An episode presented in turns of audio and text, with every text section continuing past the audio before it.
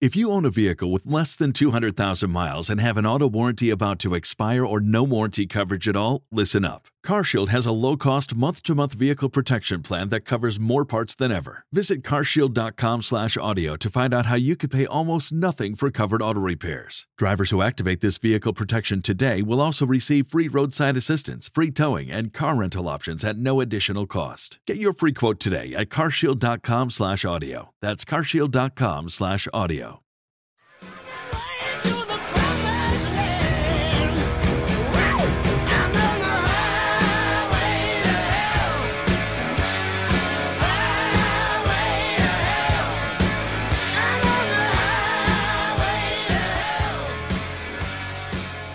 Robert M. Price, the Bible geek.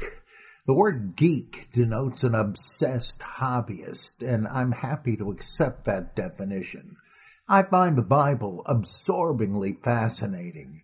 I do not regard it as an authoritative or inspired revelation from God. I used to, but ironically, it was the avid study of the Bible that led me to give up my religious devotion to it. I had to decide between my desire to understand the Bible and the religious faith that created my interest in it to begin with. So now I love the Bible as the classicist loves the Iliad and the Odyssey. In my view, there's nothing more pious than trying to understand the text for its own sake. Whether you are a believer or a skeptic, I'm inviting you to join me as we try to make sense of a sometimes puzzling book. Let me just add to that. You know why we do puzzles, right? Uh, it's a lot of fun figuring them out. And uh, that's the, so I, I don't look at, uh, odd things in the Bible, uh, you know, mysterious phrases, difficult passages as some sort of an obstacle. Uh, it's great fun trying to figure them out, and that's really the premise of the old Bible geek. Well, I'd like to uh, answer some questions uh, that um, Paul Valenti sent in. He did me a big favor by sending a bunch of goodies. And uh, let's commence with this one. It says in Genesis 3, God tells the serpent that from now on he will slither uh, the assumption is that he lost his legs. The Bible doesn't say how he got around before, so maybe it was a winged serpent. Um, yeah, Paul, that's what I've thought for a good while. Now, I know some species of snakes actually have vestigial legs that that are pretty much embedded in the underside of the long slithery body, uh, but implying that uh, they uh, they had them, but uh, they weren't uh, of that much use, so that they didn't give any survival value to the species. And eventually, some snakes were born with useless legs, but they left as many offspring as any other snakes with more developed legs did and eventually they wound up dominating the species. But as I say, in some species, I don't happen to know which ones, uh, you you can you know, turn them over and. While you're trying to avoid being fatally bitten, uh, you can uh, see, yeah, right there, those teeny little uh, one-time legs. so it's possible that this was an etiological myth uh, trying to explain how come these snakes have uh, what's left of legs. Uh, why did they stop having them?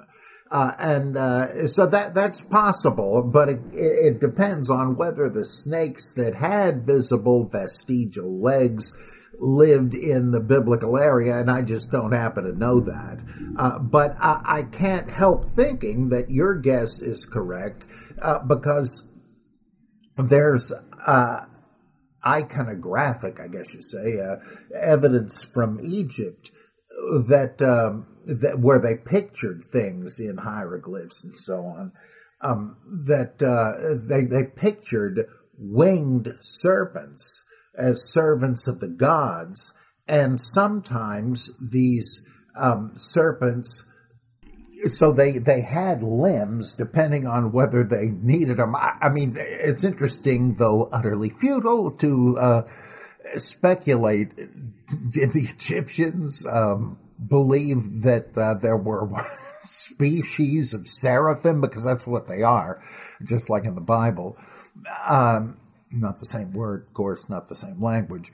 But uh, were there some where they all had legs, all had arms, all had both, some had none, uh, or did they pop out by the command of the gods uh, when needed? Who the heck knows? But they are sometimes represented with human limbs to do a certain job.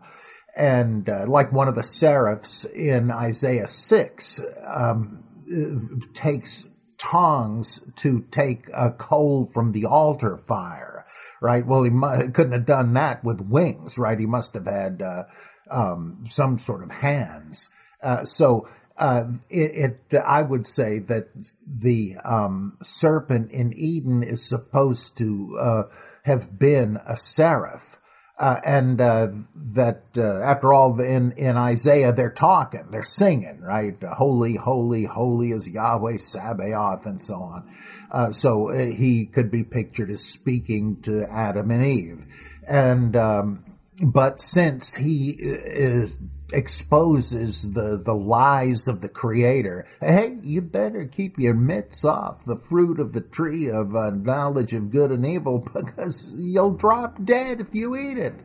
And then the serpent says, that's, that's not true. I'll tell you what will happen. Your eyes will be opened. You will be like gods, etc. And of course, that's what happens, right? Um, so uh, it does seem to me that that's the idea that we're, we're being told that oh yeah yeah all those snakes were like the seraphs uh, the seraphim but uh, not anymore uh, sadly and uh, they asked for it or at least their primordial uh, progenitor did as if all the subsequent snakes were contained in the the serpent in in the garden of Eden just as um, letter to the Hebrews says that all of the Aaronite priests were contained genetically in Aaron and so forth.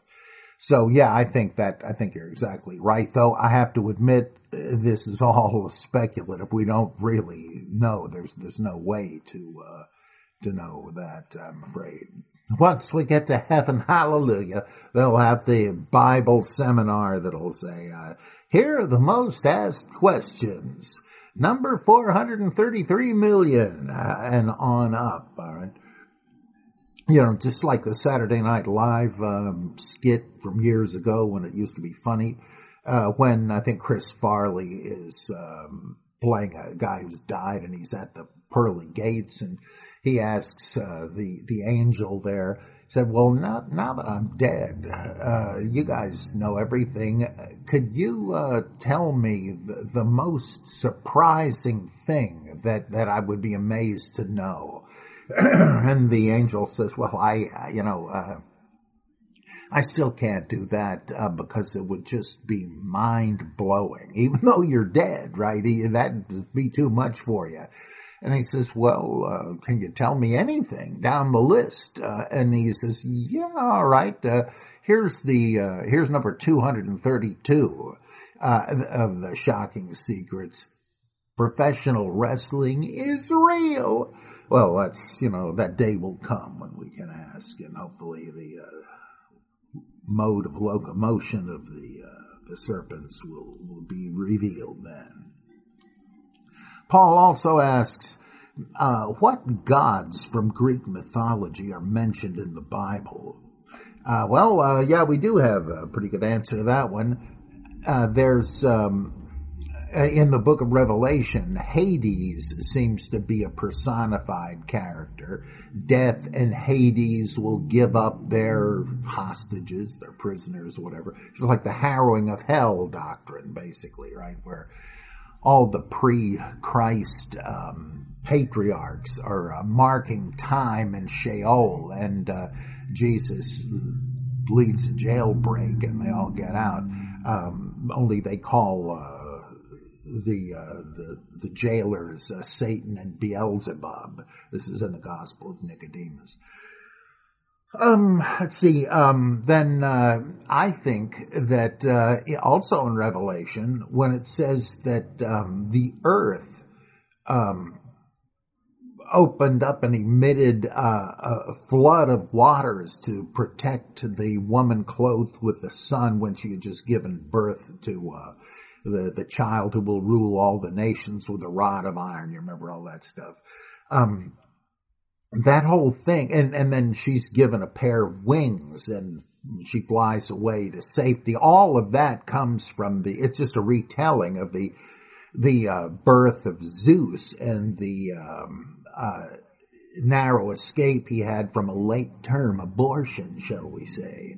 And because his father Kronos, the Titan, was in the habit of devouring his offspring because it had been prophesied that uh, he would be uh, overthrown by one of his sons, just as he overthrew his father, um, uh, Uranos.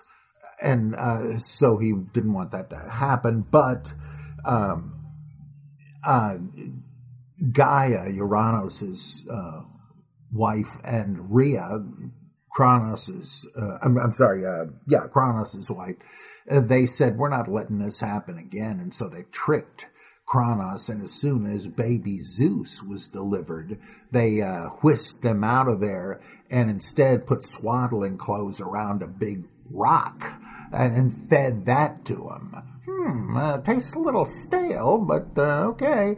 Uh, and uh, and so they they spirited baby Zeus away to Crete or somewhere and hid him, uh, and uh, and so on. And uh, so this, this and and uh, the earth is simply Gaia in Greek. So she, I think, is mentioned as a personified deity. Now, over in in the book of Acts, I think it's chapter fourteen, uh, the uh, Lycaum, boy, I forget the heck. Anyway, these people, uh, uh, these these uh, unwashed heathen hillbillies that uh, Paul and Barnabas are preaching to uh, they seem to get a good reception, but then they realize, uh oh, they they, uh, they aren't getting it because they thought that uh, Barnabas must be Jupiter or Zeus, and that Paul, the chief speaker, must be Hermes or Mercury. The gods have come among us. Well, of course, they are. And once they realize this, uh, Paul and Barnabas hasten to say, "No, no, no, no, we're we're we're not uh, gods." And so they they are at least mentioned in the thing uh, in the Bible text. Um, let's see. Also in Acts in Ephesus, there's rioting over uh, the the fear that. Uh, if enough people convert to Christianity, people will begin to neglect the worship of Artemis, also known as Diana. So she's mentioned there.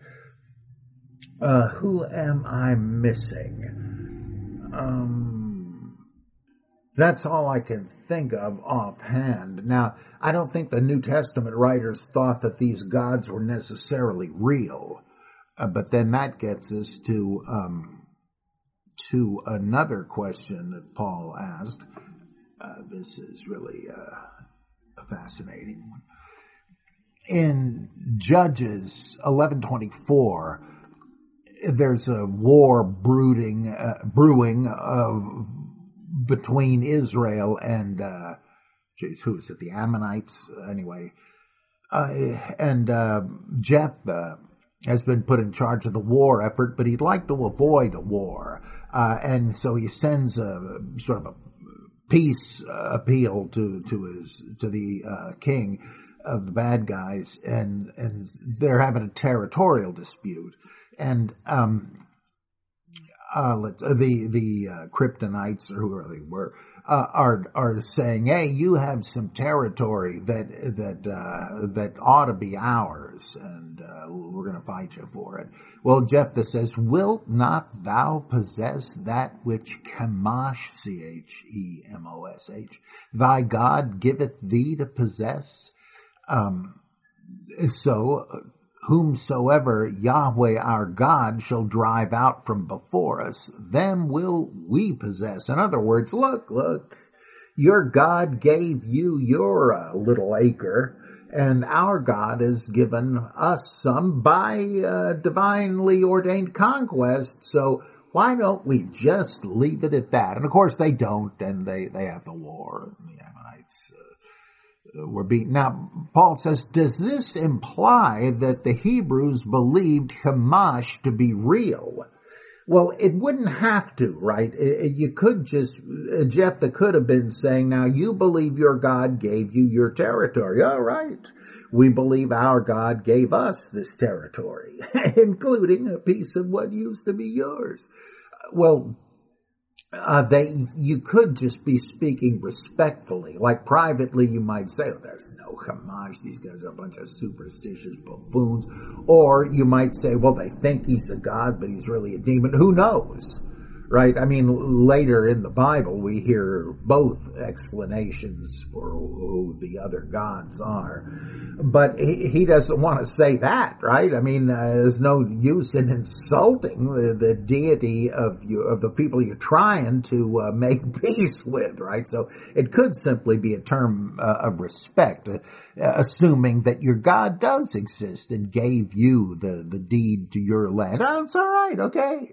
We're not even challenging that, but we do know that Yahweh our God gave us this land, uh, so we're keeping it. So that's, it's hard to say, and yet I think you're right, and that it does mean, or at least uh, other evidence indicates that they did think Chemosh was real, and, and you yourself pointed out in 2 Kings 3, 26 through 27, um, it says, when the, yeah, the Moabites, that was it, I guess. Or, well, well, anyway, when the king of Moab realized he was losing the battle, he and 700 swordsmen tried to break through and attack the king of Edom, but they failed. So he took his firstborn son, who was to succeed him as king, and offered him up as a burnt sacrifice on the wall. You know, the city wall was wide. You could drive chariots along it. Uh, there was an outburst of divine anger against Israel, so they broke off the attack and returned to their homeland. Huh?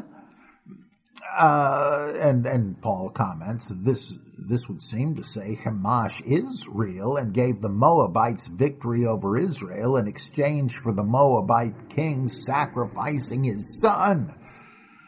Yeah, I, I, don't think there's any way around that, uh, Paul. I think you're quite right uh, that they and and that's not hard to to uh, defend biblically either, because in Deuteronomy 32, as I've had frequent occasion to mention, it says uh, that when God uh, divided the human race, He wanted to make sure there were enough nations uh, so that all of his sons, the sons of God mentioned elsewhere in the Bible, each one of them would have their own little chunk of territory to, to run. Uh, each would have his own fiefdom, and those people uh, in it uh, would uh, would worship that God. Now that's not monotheism, right? That's monolatry, meaning you are worshiping only a particular God, though there are other gods. Uh, you'd have no business if you were a Moabite worshiping Yahweh. Uh, no, uh, you wouldn't expect an Egyptian to be worshiping Jehovah. No, no, uh, they're quite rightly worshiping the uh, the gods to whom their people were assigned. And uh, now that's that's going to change later, right? And but but at a certain point in Israelite theology, uh, religious belief, whatever you want to call it, uh, they did believe, yeah, that there were lieutenant deities.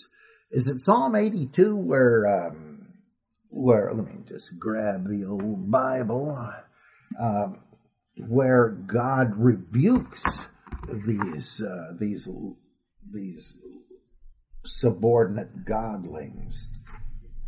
Eh, I think it is. Oh, if only I these thin little pages. Yeah, yeah, here we go. God, or El, Elohim, has taken his place in the divine council. In the midst of the gods, he holds judgment. He says, How long will you judge unjustly and show partiality to the wicked? Give justice to the weak and the fatherless. Maintain the right of the afflicted and the destitute. Rescue the weak and the needy. Deliver them from the hand of the wicked like, let me pause. That's what you would expect gods to do, right? If your God's not going to stick up for you, who, who will? Surely they will guarantee justice and fairness and, and uphold the right of the downtrodden, right? But maybe they ain't doing it. Verse 5, uh, the psalmist says about these gods addressed in the first few verses, they have neither knowledge nor understanding. They walk about in darkness. All the foundations of the earth are shaken. Huh? Well, what does that mean? Well, actually, it might go better after the next couple of verses, which say, have God say, I say you are gods, sons of Elyon, all of you. Nevertheless, you shall die like men and fall like any prince, any mortal prince, right? Uh, and then the psalmist says, Arise, O God, judge the earth, for to thee belong all the nations. Well, that's kind of obvious, isn't it? Well, not, not necessarily because this supposes that each nation has its own God, but they're not uh, up to the job. They become corrupt. And, uh, and so the psalmist says, if they could be booted out and God could assume hands-on control of the whole thing, well then everybody would get justice. And I can't wait for the day when he does. God, please now! Like Hosanna, save now! Uh, well, now what did I skip? Well, well, I said it, but let me get back to it. They have neither knowledge nor understanding. They walk about in darkness. All the foundations of the earth are shaken. Where are they?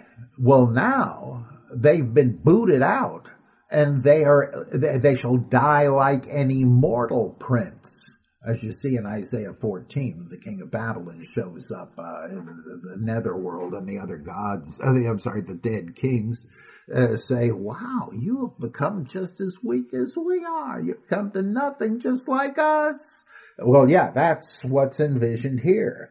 And uh, they walk about in darkness, in, in a state of confusion, because elsewhere the Bible says that's what happens to the souls of the, the those who die. Uh, they're, they're in Sheol. They're no longer mindful of God, nor does God give a thought to them. This is not what anybody thinks today about an afterlife, right? But that's why you have to, you know, take the trouble to put two and two together here. Now, what about all the foundations of the earth being shaken? Well, because the gods are gigantic as they stumble around under the earth uh, they're uh, causing the earth to shake. So what you have here implicitly is an etiological story explaining why there are earthquakes. Right? So actually this particular Psalm number 82 is packed with mythological goodies. And, and it certainly does seem. Now what we've got here is like a transitional point. Yeah, yeah, they were gods, but they're, they're not up to the job. So we want God to take over hands on, and maybe He has. Uh, so uh, there is this shift toward monotheism, and you can see it in the works here. Okay, another one. Uh, are there two sets, two different sets of uh, of Ten Commandments? Well, my friends, indeed there are. There's the famous Exodus 21, and uh, that's what people usually think of, and it, it's almost exactly the same as the retelling in Deuteronomy. It's hardly different. Uh, presentation is slightly different, but the commandments are the same pretty much. Now here they are in their familiar version from Exodus 20. Uh, let's see. I am Yahweh your God who brought you out of the land of Egypt, out of the house of bondage. You shall have no other gods before, or you can translate, beside me. Well, there's monolatry, right? Doesn't say there aren't any other gods. You're going to have to wait till the second Isaiah to hear him say, you know, there is no God beside me. That, that's not said here. You're just not supposed to worship Thoth or Dagon or whatever. Uh, you shall not make for yourself a graven image or any likeness of anything that is in heaven above or that is in the earth beneath or that is in the water under the earth. You shall not bow down to them nor serve them, for I Yahweh your God am a jealous God, visiting the iniquity of the fathers upon the children to the third and fourth generation of those who hate me, but showing steadfast love to thousands of those who love me and keep my commandments. No doubt that's been heavily uh, padded with explanations and so on. But the basic thing is don't make idols images of, of the gods or of any living being because, you know, the gods were often pictured in animal forms. So if you make the one, you're, you're sort of uh, tempting people, to, you're opening the door to, to doing the other. Um, I mean, Zeus is, um, avatar, you might say, is an eagle. Well, don't make a statue of, uh, of an eagle because somebody's going to think it's Zeus and worship it. So don't make idols of God or anybody else. Don't, don't serve them. That's really one commandment, right? I mean, you're going to make an idol, a divine image, in order to bow down before it, right? So that's all one package. Uh, verse 7, um, you shall not take the name of Yahweh your God in vain, for Yahweh will not hold him guiltless who takes his name in vain you know, it's don't think you can say this glibly, uh, and and that is really the origin of the um, modern and long-standing practice among pious Jews not to use what they call the tetragrammaton, that is the four-letter name, uh, which uh, the, the consonants or in English would be YHWH uh, with uh, negotiable vowel points, and we think it was probably pronounced Yahweh, but we don't know because people stopped pronouncing it because it was too sacred. Uh, you um, even when you, you it wouldn't be in vain right? Uh, in scripture, if you're publicly reading it and you come to a passage, there are plenty of them, that mentions Yahweh, don't say it say Adonai instead, an alternate divine name, one for some reason not quite so holy, just means the Lord or my Lord. And uh, even in English translations, as I'm sure you know, uh, you have Lord in all caps or sometimes God in all capitals, and that means what it says is the tetragrammaton, Yahweh or Jehovah, an alternate transliteration of it. And it, it says, don't use it in an empty fashion. Uh, don't, uh, don't be glib about it. That's why the guy gets in trouble in the life of Brian. But all I said was this halibut is good enough for Jehovah. Like that's uh, you don't really need to say that, right? You're being too free with the use of the divine name. I mean, there's nothing exactly wrong with what you're saying, but it's frivolous. Uh, we don't want the name of God bandied about in such a way. And uh, and why is it virtually never used by pious Jews? Well, because it doesn't exactly specify what uh, the uh, what a vain use or a non-vain use of it would be, but I think there are sufficient hints. It, it looks like they were trying to um, tell you not to invoke the the name of God uh, in a promise, like um, a contract.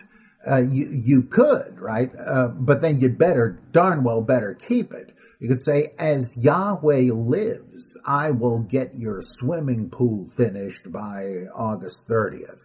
Well, then you, you damn well better do it because God uh, observes these things, and uh, if you welch, uh, he he'll see to it. You'll wish you hadn't. Or if you're in court bearing testimony. Uh, and you you would get sworn in, they would say, "Give Yahweh or give God, I guess, the glory." That is, tell me the truth now. And then you would reply, as Yahweh lives, I did not steal uh, Hezekiah's lawnmower. Um, that's uh, because there's nothing truer than that Yahweh lives. So you're saying what I'm saying is as true as that. Well, you, they better not find uh, Hezekiah's mower in your garage then, or you're in a heap of trouble. So uh, it seems to have meant breach of contract uh, and or perjury. Don't swear by the name of Yahweh and Welsh or lie.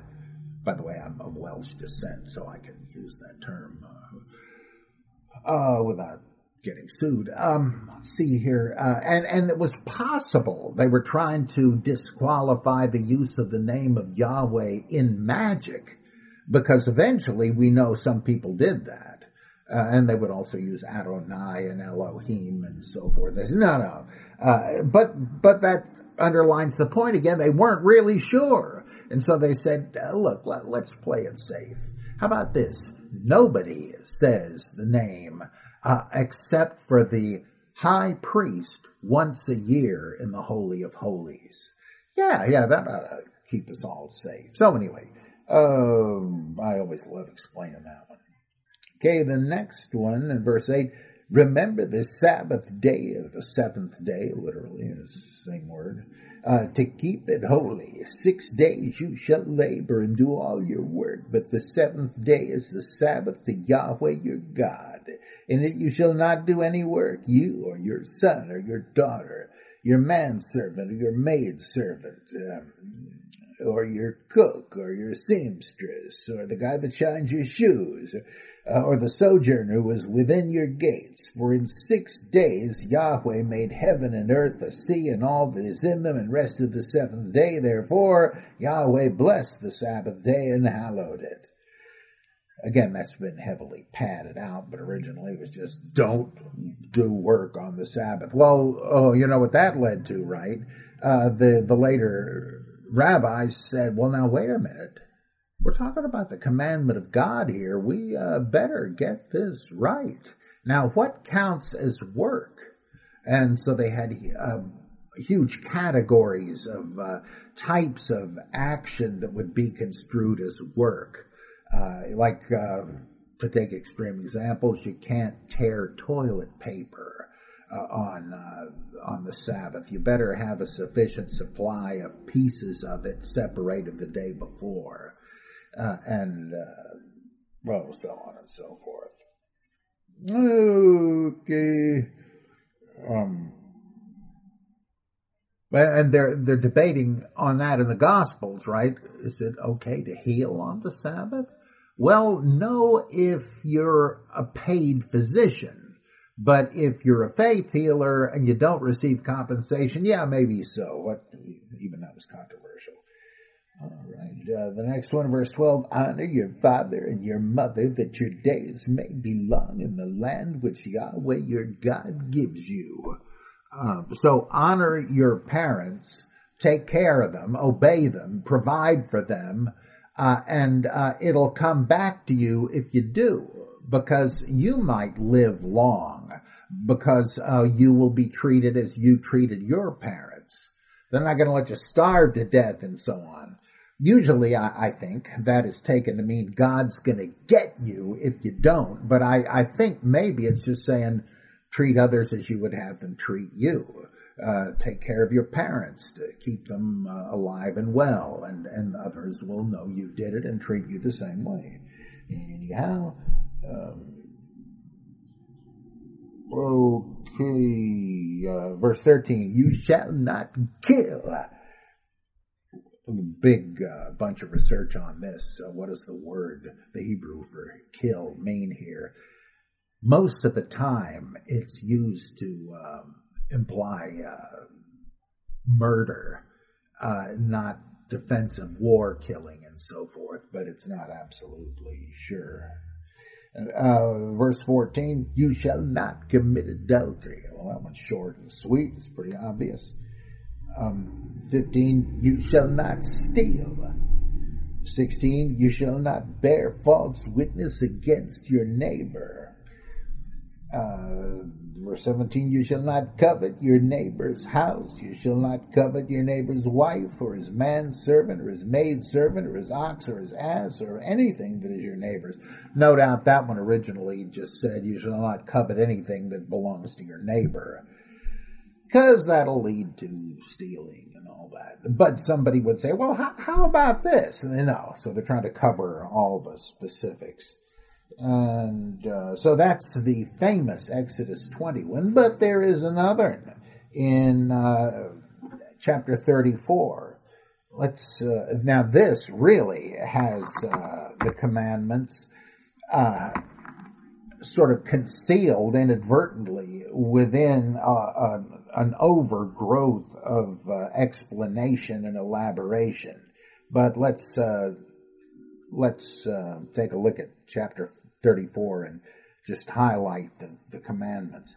Yahweh said to Moses, Cut two tables of stone like the first, and I will write upon the tables the words that were on the first tables which you broke. Now this is a kind of a lame, desperate harmonization.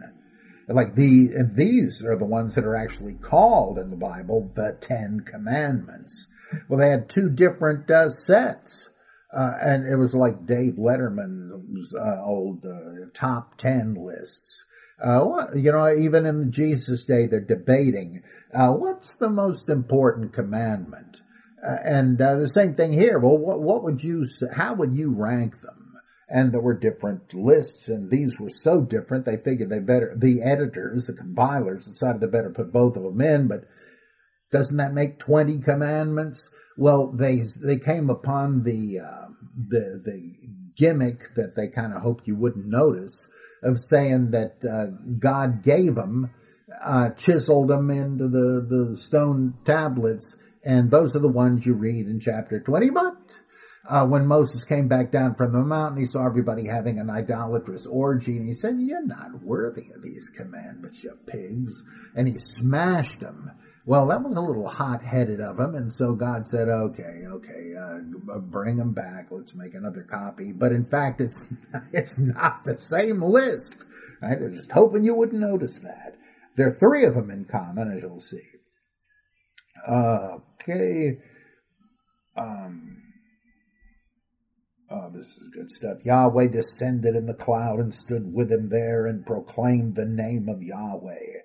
Yahweh passed before him and proclaimed, Yahweh, Yahweh, a God merciful and gracious, slow to anger, and, and abounding in steadfast love and faithfulness, keeping stud, steadfast love for thousands, forgiving iniquity and transgression and sin, but who will by no means um, clear the guilty, visiting the iniquity of the fathers upon the children of the children's children to the third and the fourth generations. Now, why do they say that? Doesn't that make God into kind of a vengeful uh, bad guy? I think this was their way of talking about how things one generation does. Uh, the the bad repercussions are not going to stop with them right? They're setting in motion things that uh, the the next generations are going to inherit and have to deal with, even though they didn't cause them. Look at racial problems in uh, the United States, for instance. Uh, so I, I, think that's really what they're trying to explain here. Okay, anyway, oh, God says, Behold, I make a covenant and such. Uh, verse 11, observe what I command you this day, so on. Okay. Uh, let's see here. Okay, verse 17, here's the first commandment. You shall make for yourself no molten gods. Uh, second commandment, verse 18, the feast of unleavened bread you shall keep. Uh, seven days you shall eat unleavened bread as I commanded you, and so on and so on.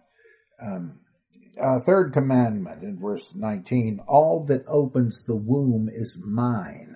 All your male cattle, the firstlings of cows and sheep, um, uh, and all the firstborn of your sons you shall redeem.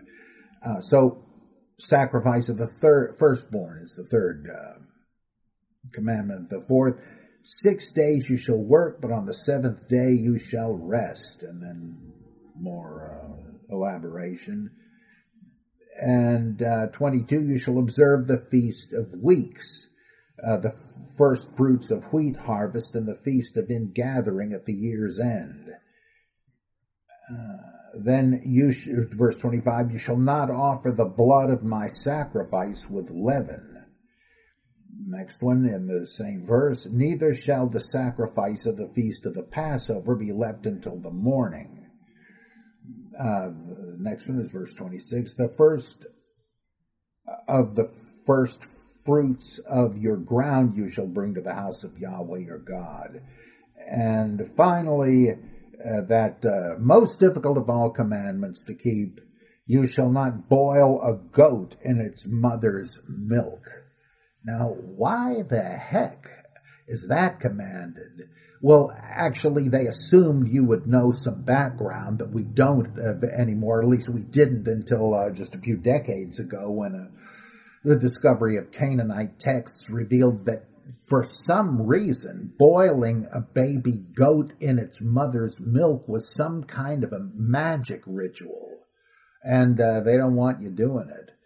Uh, so uh, that's these are called the Ten Commandments, uh, and uh, so there are two lists. And again, they've contrived. To, I mean, what are they going to do? I say it's like in the Mel Brooks's uh, Holy Moses, I think it is, or is it the, no, I guess it's History of the World Part 1, where Moses brings down three tablets of stone, and he says, my people, here are the 15, oops, smash, the uh, Ten Commandments. Well, that's not far from what the Bible actually says. Uh, but they couldn't have 20 commandments. I don't know why. Well, I think I do know why. they probably picked the top 10 so you could remember them by counting them down on your fingers. Uh, and, uh, but who knows? And uh, so the, there are two lists of Ten Commandments. One of them is a little harder to recognize, but uh, it's no coincidence that there are ten. And uh, yeah, one more. Uh, are sports mentioned in the Bible? Uh, yeah, and the, but the only ones, I think David and Jonathan do target practice once. Want to consider that arch, archery? Uh, who knows? But in one of the pastoral epistles, uh, Paul is depicted as using metaphors from sports. He says that uh, uh that I uh, do not box in vain. Uh, I, I, don't shadow box without a real opponent. And, and actually he's boxing, so to speak, against himself because he says, I buffet my body daily. Uh, so he uses boxing as a metaphor and racing, right? He says it's not all the contenders in a race who win the laurel wreath, you know. It's just the guy that uh, runs the fastest, fastest Of course, they hadn't invented baseball. Like, there were uh, chess-like games that the Egyptians had, and oh, uh, some other ones. Uh, but uh, I believe these are the only ones. I welcome correction if anybody can uh, think of some that I've missed. Of course, uh, no no baseball and no football, right? Because can't really throw around that pigskin. Um, but um, well, that's about all I can think of. Well, um, Paul, thanks a heap. Uh, these are fascinating and loads of fun questions. Next time, I am going to start a, uh, uh, ongoing class really on the Gospel of Luke. And it's going to take a bunch of weeks, but I think you will find it loads of fun. And um, uh, so please tune in. Don't know exactly when that'll be, but of course it'll be pretty soon. Thanks for joining us here on um, uh, this exciting episode of the Bible Geek. And I will bid you uh, farewell until then. Now, where's the music for uh, Dale and uh, Dale Evans and Roy Rogers to start singing "Happy Trails" to you? Well, I I don't know. Or is that song used by LSD people? I don't know. Okay, see you then.